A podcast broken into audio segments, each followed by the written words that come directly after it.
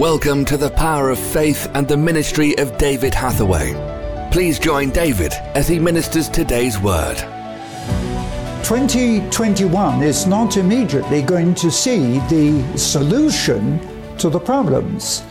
I think we're facing many, many difficulties, seen and unforeseen. Uh, Yes, uh, the vaccine is being rolled out, and yes, we are hoping that we shall.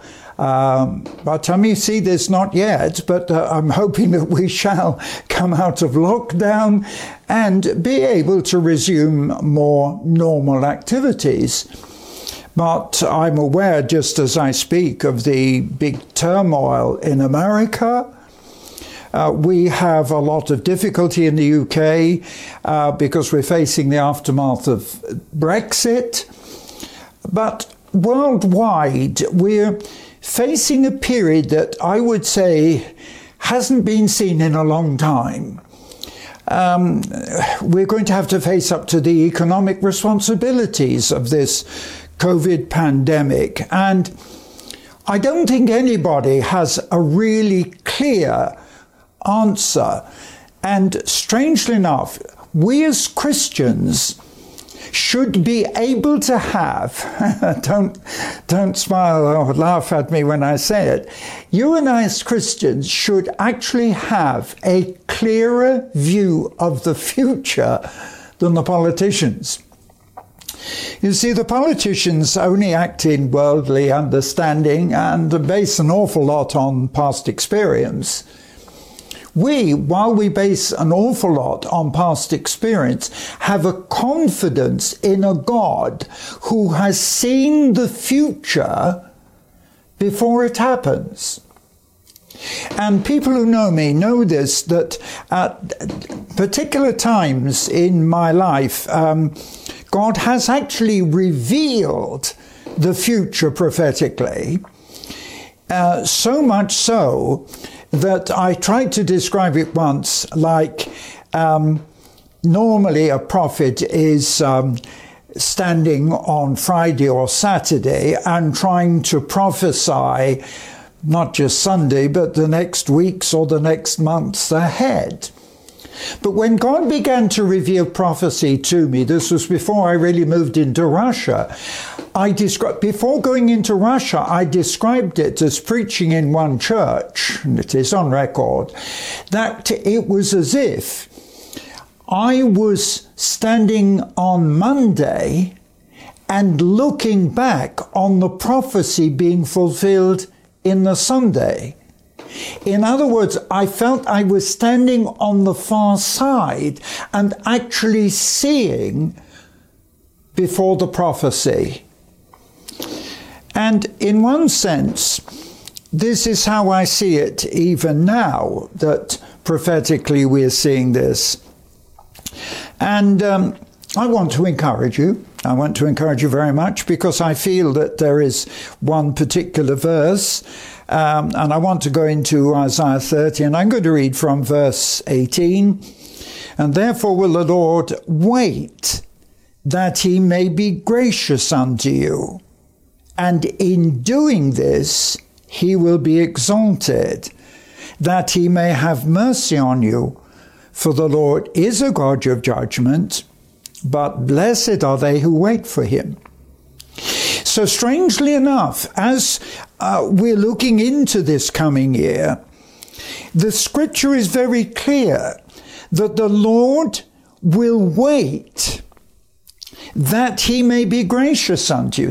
That quite sounds strange. But in other words, God can't always fulfill what he has for you today, and he has to await to the appropriate time in order to do it.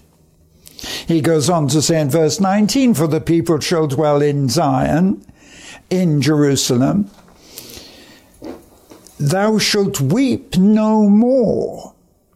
So it's the people that dwell in Zion at Jerusalem will weep no more because he will be very gracious unto you. It says here, the voice of your cry. When he shall hear it, he will answer.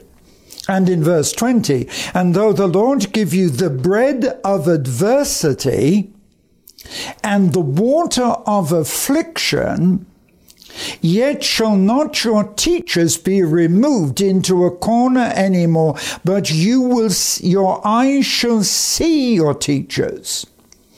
Now, this is quite an obtuse part of scripture, but I'm, I'm very much sensing it in my life at the moment because he's saying in verse 20, although the Lord will give you the bread of adversity, uh huh, so that the portion of, of your life, the bread of your life, the food, will at one time be adversity and the water of affliction. Yet shall not your teachers be removed into a corner, but your eyes will see your teachers. In other words, through it, there are teachers and leaders who will have a clear understanding of the future who will lead you. You see, when I look back at my past life, and um, there are several things that I can remind you of, and realizing that some of you are not familiar with me, maybe this is, you're only just getting used to my ministry.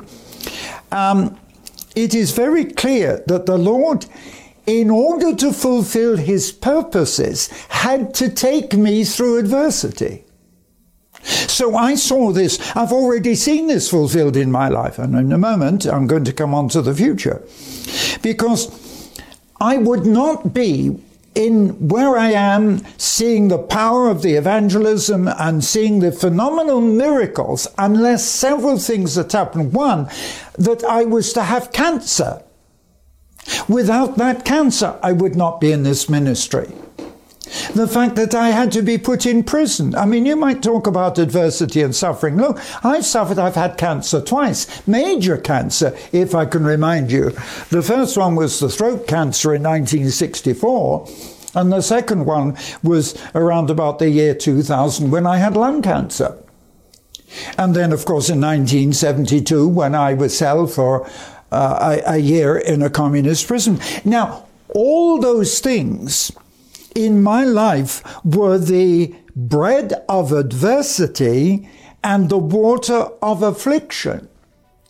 Yet through it all, God was to bring me through into a very powerful new experience through this.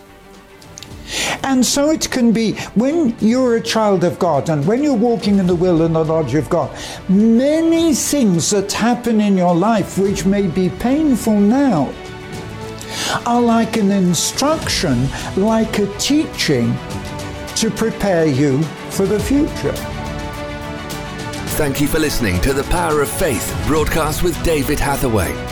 We would love to hear from you. Contact us by visiting www.eurovision.org.uk. Also available online are a large assortment of videos, magazines, and books for your growth in God. We would like to give all new subscribers to David's ministry a free gift. To receive your free gift, visit www.eurovisiontv.org. Remember, those who know their God will be strong and do exploits.